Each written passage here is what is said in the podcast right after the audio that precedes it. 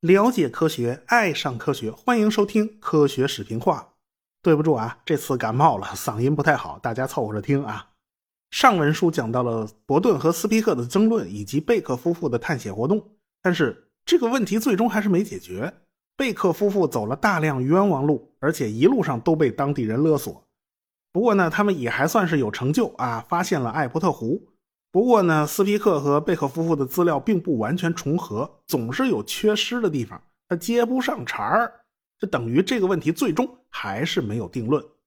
所以呢，皇家地理学会的会长莫奇森就想到了一个人，只有这个人出手呢，才能把事情搞清楚。这个人就是享有盛誉的探险家大卫·利文斯顿。这个莫奇森呢，就给利文斯顿写了一封信，请他出手帮忙。这个利文斯顿可不是一般人，可以说他对非洲中部的探险活动啊，那是做了相当大贡献的，可以说是举足轻重。这个利文斯顿的老家呢是苏格兰，父亲是个卖茶叶的商人，但是他们家还是比较穷啊，他父亲卖茶叶卖的不怎么样。利文斯顿小时候还去棉纺厂里边打过工啊，所以他也算是苦出身了。他们家呢是个虔诚的基督教徒。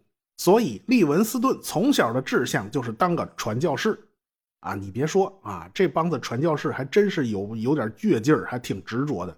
你想啊，想当年咱红军长征的时候，那在穷乡僻壤、山沟沟里都能碰见传教士，可见他们有多努力呀。利文斯顿呢，学习了医学、希腊语、神学，其实就是为了当传教士做技能上的准备。那行医就是传教的一部分，是吧？再说了。深入到偏远地区，本来就缺医少药，自己有个头疼脑热、大病小灾的，他自己也能应付，对吧？这利文斯顿在伦敦的时候呢，认识了亨特博物馆的馆长。我们讲进化论的时候提到过这人，他倒是跟利文斯顿关系不错啊。亨特博物馆有大量的动物骨骼标本啊，这个利文斯顿日后就送了欧文一个大象牙，算是对博物馆做了一点贡献哈。本来呢，这个利文斯顿打算来中国。当时呢还是大清朝呢，结果巧不巧，鸦片战争爆发了，两边打起来了，这利文斯顿就来不了中国了，那就只能换一个地方。当时啊，利文斯顿才二十七岁，他遇到了另外一个传教士，叫魔法特啊。这个魔法特正在宣扬废除奴隶贸易啊。呃，他说呢，他在非洲看到了非常不人道的奴隶贸易啊，奴隶就像牲口一样被赶来赶去，非常残忍。哎，在当时啊，魔法特看来，只有传播基督教、开辟新商路啊，劝人向善，才能制止这种罪恶的奴隶贸易。哈，这也难怪哈，每个人都觉得自己是好人，都觉得自己特善良。可是非洲人遭遇的灾难，有很大一部分是这帮传教士给引来的。不过当时英国人是认识不到罢了。这个人呢，就告诉了利文斯顿啊，在。贝专纳殖民地的北部还有一大块空白呢。传说那儿有几千个村庄啊，但是白人从来没去过，谁都不知道那儿到底是怎么个情况。你要去了啊，在那里打开了局面，那肯定是奇功一件呢。这一下就把利文斯顿的兴趣给勾起来了。这个贝专纳殖民地啊，大致分为南北两部分。南边现在已经是南非的一部分了，北边的贝专纳专属地啊。就是现在的波斯瓦纳，你看波斯瓦纳那地理位置，你就明白了。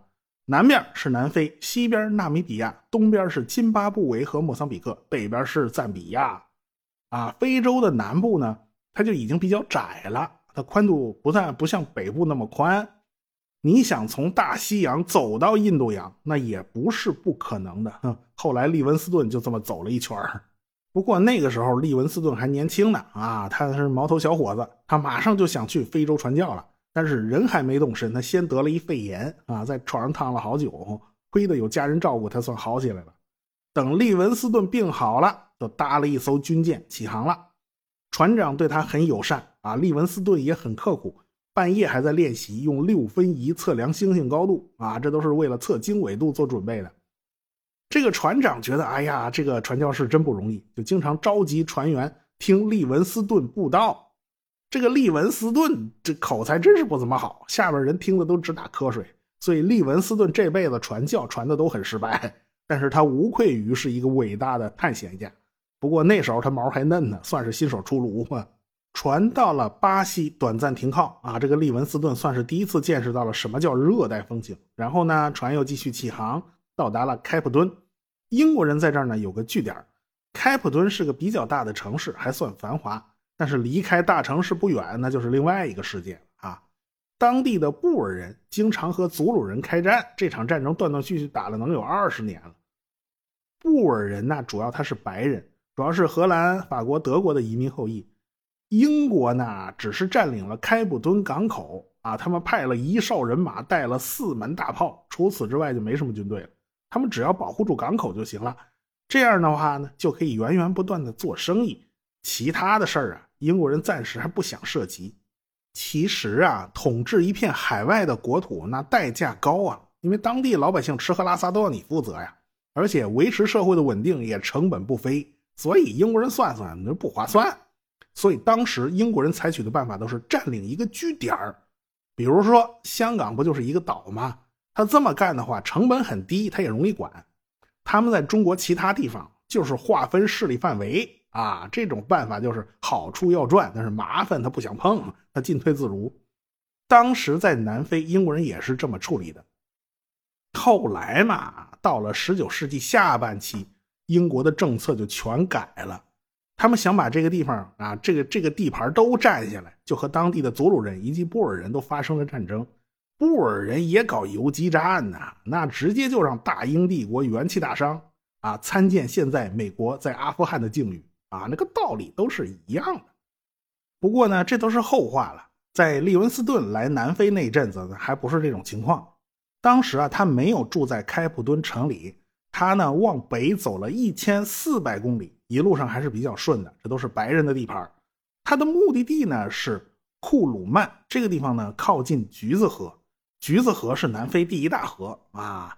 再往北走呢，就是卡拉哈里大沙漠了啊。这个大沙漠也是阻碍欧洲人探索非洲中部的最大的一个障碍了啊。他在这个地方呢有一个传教点儿啊，都是前人开辟的。南非的地形比较特殊。沿着南边海岸和东边的海岸是一连串的大山，也就是说，来自海洋的水汽都被挡住了啊，只有沿海地带比较湿润，内陆是比较干燥的。尽管这个橘子河呀是南非第一大河啊，但是它水量也不怎么样，因为蒸发量太大，流着流着那水就逐渐减少了，只有雨季的时候水量还算比较大。这个利文斯顿就在河边练习驾驶牛车啊，这种车是十二头牛拉着啊。这个利文斯顿一看这橘子河的河水真的很浅呐，他就想驾着车直接从水里趟过去，结果就陷在淤泥里边了。你别看河水不深呐，这淤泥是真深呐。最后还翻了车，那十二头牛啊都被吓着了，有的想往前跑，有的想往后退，这一时间比较混乱。后来呢，还是岸上的人过来帮忙，他才控制住牛车。把他拉出了淤泥，过了河啊！反正呢，利文斯顿就在当地这个村子里面行医传教。你别忘了，传教才是他的本职工作啊！村子里时不时有布尔人过来偷袭，还有其他部落的人过来偷袭。这个当地的白人都很奇怪啊！你利文斯顿是个白人，你怎么跟混黑人都混到一块堆儿去了？你对黑人态度怎么那么友好啊？可见呢，利文斯顿的价值观和布尔人是不太一样的。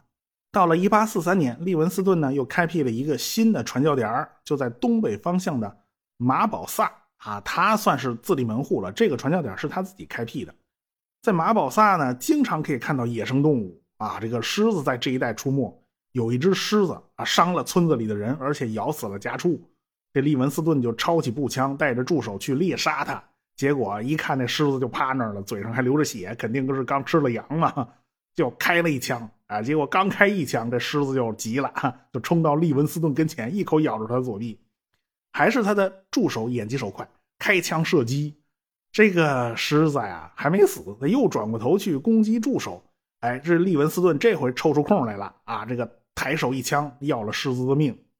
从此，他左臂上留下了十二个大牙印儿啊！而且他左臂永远是用不上力气的。但是利文斯顿的名声就传开了。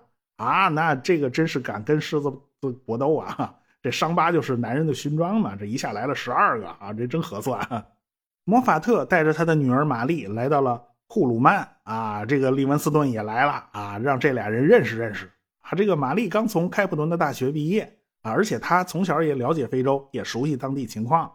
很快，这俩人就谈上恋爱了，就在利文斯顿开辟的那个传教点叫马宝萨安了家啊。他们建了一个小学校，养了一些奶牛啊，小日子算过得就不错。后来呢，当地的酋长啊决定搬家，因为这个地方雨水不够。传说有个叫克洛本的地方啊，这水源充足，靠着一条河，所以他们就要搬到那儿去。于是这利文斯顿两口子也就跟着这村的大队人马搬了家。克洛本的黑犀牛就比较多。犀牛这东西吧，它挺重的，它体重两吨啊，也没人招它，没人惹它。有时候这家伙也不知道怎么回事，就跟人类急了眼了，拼命冲过来就是一顿祸害。非洲大地这种事儿啊多了去了。当地呢请了个巫师做法，说最近这地方也不下雨了啊，这个这要要求雨啊，大家都对这个巫师还很恭敬。结果这巫师被利文斯顿吓跑了。您别忘了，这利文斯顿呢是个传教士，他是给上帝打工的。当地土著相信的那种神仙，在上帝面前那档次不够啊，实在排不上号。结果这利文斯顿拿出圣经念了一段，还翻译成了当地语言。也不知这个这个巫师怎么回事一听啊，吓得是浑身力抖，体如筛糠，人就再也不来了。不知道利文斯顿念的是哪一段啊？还有这么大威力呢。利文斯顿这两口子在这儿住了很多年啊，孩子都一大堆了，而且呢，他们跟当地酋长关系非常好啊。这个当地酋长算是皈依了基督教啊。利文斯顿传教传了这么多年呢，就这一个成果。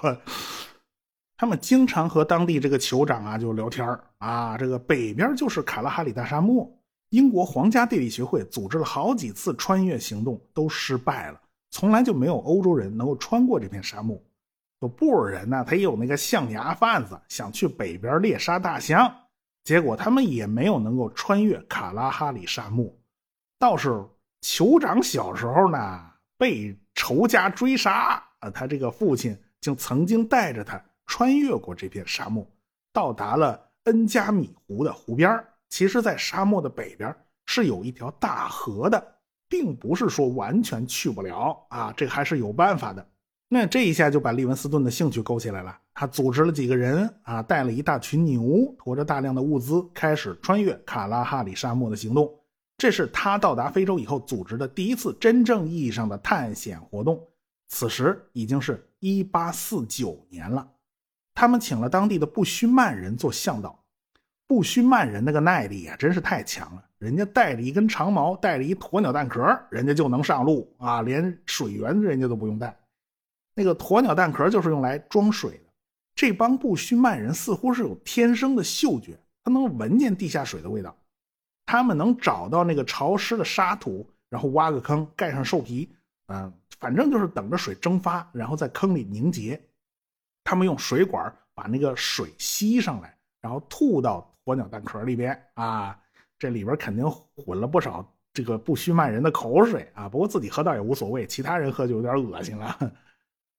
这种凭着鼻子找水源的本事呢，这个利文斯顿他们肯定是做不到的。他们带了大水桶啊，半道上不小心有人把水桶给洒了，结果弄得他们三天没水喝。哎，好在前面有个大水坑啊，这个水是又苦又涩，但是有水总好过渴死是吧？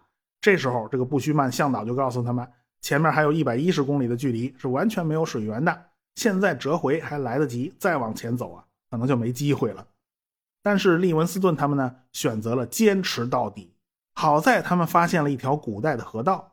这个卡拉哈里沙漠呀，它不是完全没有植物，诶，多少它有那么一点点。它不是完全不降雨，所以他们呢就这么凑合着找那种含水的植物，或者是古河道里面看看洼洼下面的沙子有没有水汽，就靠这么一点极少量的水就可以生存下去了。当然，这种生存是非常艰难的，需要有非常强大的意志力。才能坚持下去。他们在沙漠里看见了海市蜃楼啊，害得利文斯顿的助手空欢喜了一场。最后呢，他们把牛啊全抛弃了，因为牛也要喝水，那没办法带着他们继续往前走了，就只能让这些牛自生自灭去了。他们足足坚持了两个月，最后啊，他们实在支持不住了，就远远看着有个女人走过来。他们以为又出海市蜃楼了，又是幻觉。走近了才发现，哎，不是，这是真的。他们几个就乐疯了，就就从沙漠里嚎叫着就冲出来了。有人必定有水源呐，这苦日子算是熬到头了。结果这女的看见从沙漠里冲出来一帮怪人，一个个衣衫不整，满脸胡子拉碴，俩眼发直，嘴里狂喊着他听不懂的语言，冲着他就跑过来，他吓得摸头就跑，这忒吓人了。这也，利文斯顿他们好不容易追上这名女性了，这双方语言不通啊，说了半天都听不懂啊，倒是肢体语言比较好懂啊。最后女的明白了，他们要喝水。就带着他们走了十公里，才来到一个池塘边上。他们就趴在水边上啊，喝了一痛快。等喝够了水，这利文斯顿就开始研究这片池塘了。其实这是一条河的一部分。利文斯顿判断，这就是他们需要寻找的那条邹家河。啊，这条河呢，说是一条河，其实就是一个很狭长的湖泊嘛。前面呢，就是恩加湖了。这个湖长一百三十公里，宽三十公里，它比较狭长。这个湖的水源来自于一条叫唐河的河流，那时不时就补一点，时不时就补一点。这条唐河其实就是奥卡万戈河的一条支流，湖的北边就是巨大的奥卡万戈三角洲。奥卡万戈河呢是非洲的第三大河，水流量非常大，但是这条河呢是流向内陆的。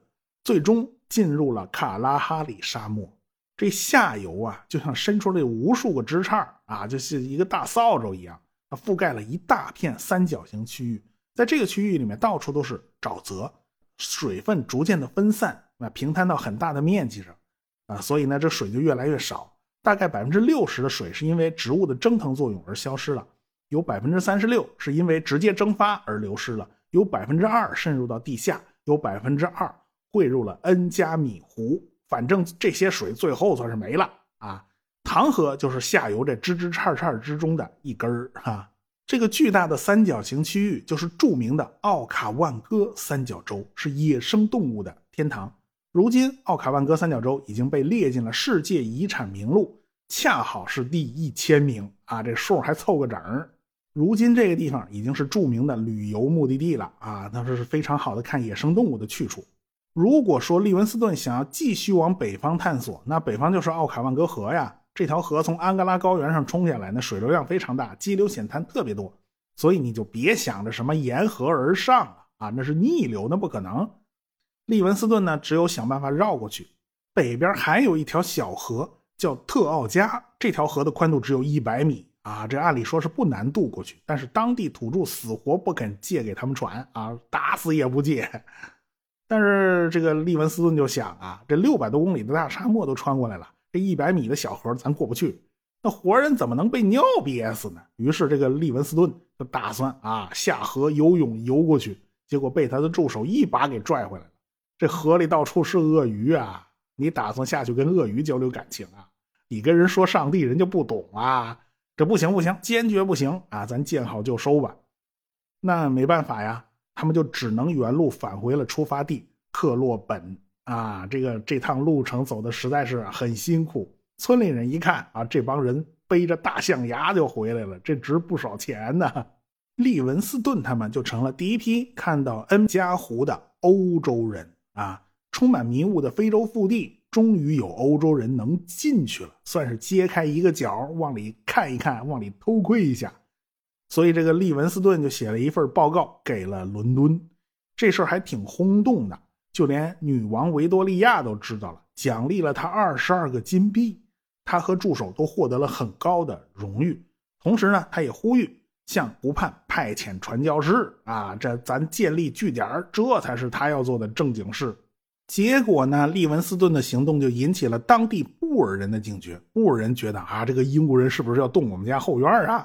所以他们就逼迫着当地土著把利文斯顿在路上取水的两个大水坑啊给填了啊！这你以后再也甭想找着水源了。而且葡萄牙人也开始封闭道路了，他们也怕英国人抢地盘啊！这地方过去没人来，那大家你好我好大家好。现在英国人你怎么不讲武德呢？你是吧？所以利文斯顿下一次再要去探险呢，就比第一次要难得多了。而且他自己也在彷徨啊。他到底是当个传教士呢，还是当个探险家呢？那传教士需要的是长期扎根在一个点上不动摇啊，这探险家需要的呢是说走就走，他不可能长时间在同一个地方停留。这两个身份呢是相互矛盾的。那么利文斯顿该如何选择呢？我们下回再说。科学声音。